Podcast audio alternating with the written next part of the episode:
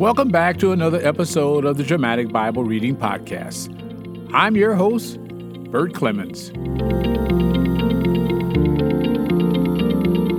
Today we'll be reading Revelation chapter 10 and chapter 11, The Angel and the Little Book.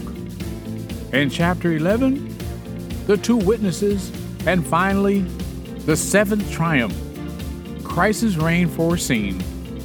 Now let's go to the reading.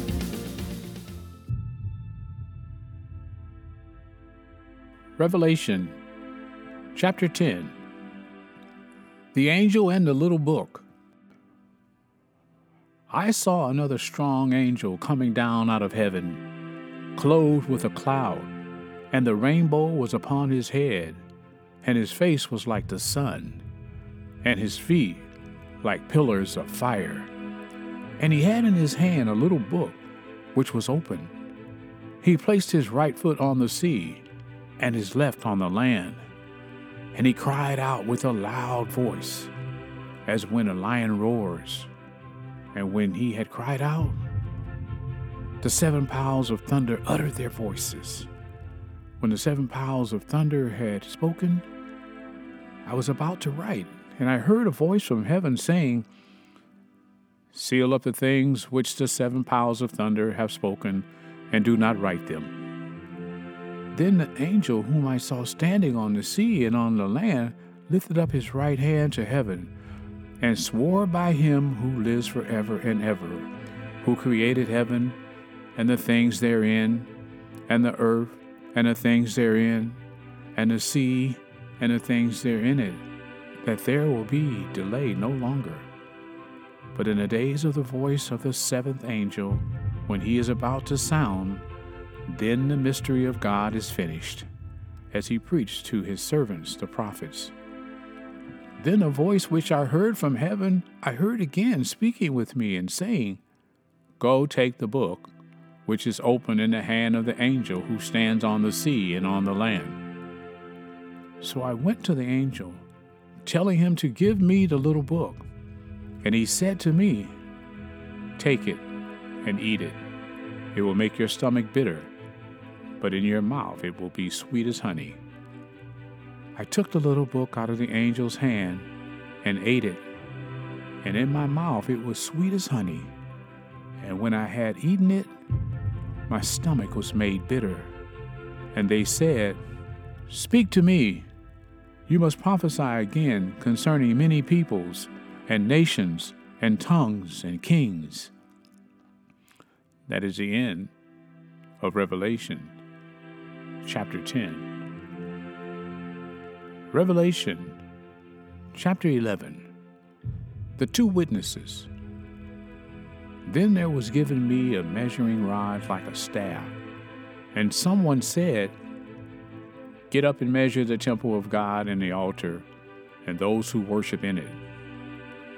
Leave out the court which is outside the temple and do not measure it, for it has been given to the nations, and they will tread underfoot the holy city for 42 months. And I will grant authority to my two witnesses, and they will prophesy for 1,260 days, clothed in sackcloth. These are the 2 olive trees and the 2 lampstands that stand before the Lord on the earth, and if anyone wants to harm them, fire flows out of their mouth and devours their enemies. So if anyone wants to harm them, he must be killed in this way. They have the power to shut up the sky, so that the rain will not fall during the days of their prophesying. And they have power over the waters to turn them into blood, and to strike the earth with every plague, as often as they desire." When they had finished their testimony, the beast that comes up out of the abyss will make war with them, and overcome them and kill them.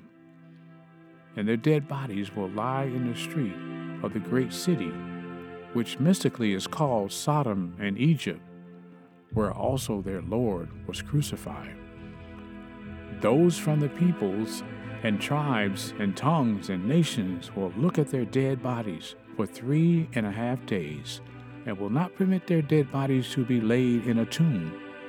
And those who dwell on the earth will rejoice over them and celebrate. And they will send gifts to one another, because these two prophets tormented those who dwell on the earth. But after 3.5 days, the breath of life from God came into them, and they stood on their feet, and great fear fell upon those who were watching them. And they heard a loud voice from heaven saying to them, "Come up here." Then they went up into heaven in the cloud, and their enemies watched them. And in that hour there was a great earthquake, and 1/10 of the city fell. 7,000 people were killed in the earthquake, and the rest were terrified and gave glory to the God of heaven. The second woe is past. Behold, the third woe is coming quickly. The seventh trumpet, Christ reigned forever. Then the seventh angel sounded, and there were loud voices in heaven saying, "The kingdom of the earth has become the kingdom of our Lord and his Christ, and he will reign forever and ever." And the 24 elders who sit on their thrones before God fell on their faces and worshiped God, saying, "We give you thanks, O Lord God, the Almighty, who are and who were, because you have taken your great power and have begun to reign. And the nations were enraged, and your wrath came, and the time came for the dead to be judged, and the time to reward your bondservants, the prophets and the saints, and those who fear your name, the small and the great, and to destroy those who destroy the earth." And the temple of God, which is in heaven, was opened, and the ark of his covenant appeared in his temple. And there were flashes of lightning and sounds and piles of thunder and an earthquake and a great hailstorm.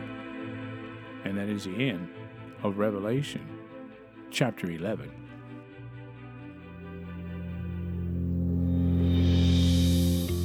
Well, that concludes another episode of the Dramatic Bible Reading Podcast.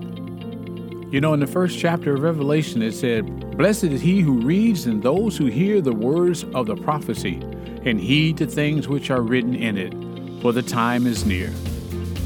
We thank God for taking this time and reading the book of Revelation, because faith comes by hearing, and hearing by the word of the Lord.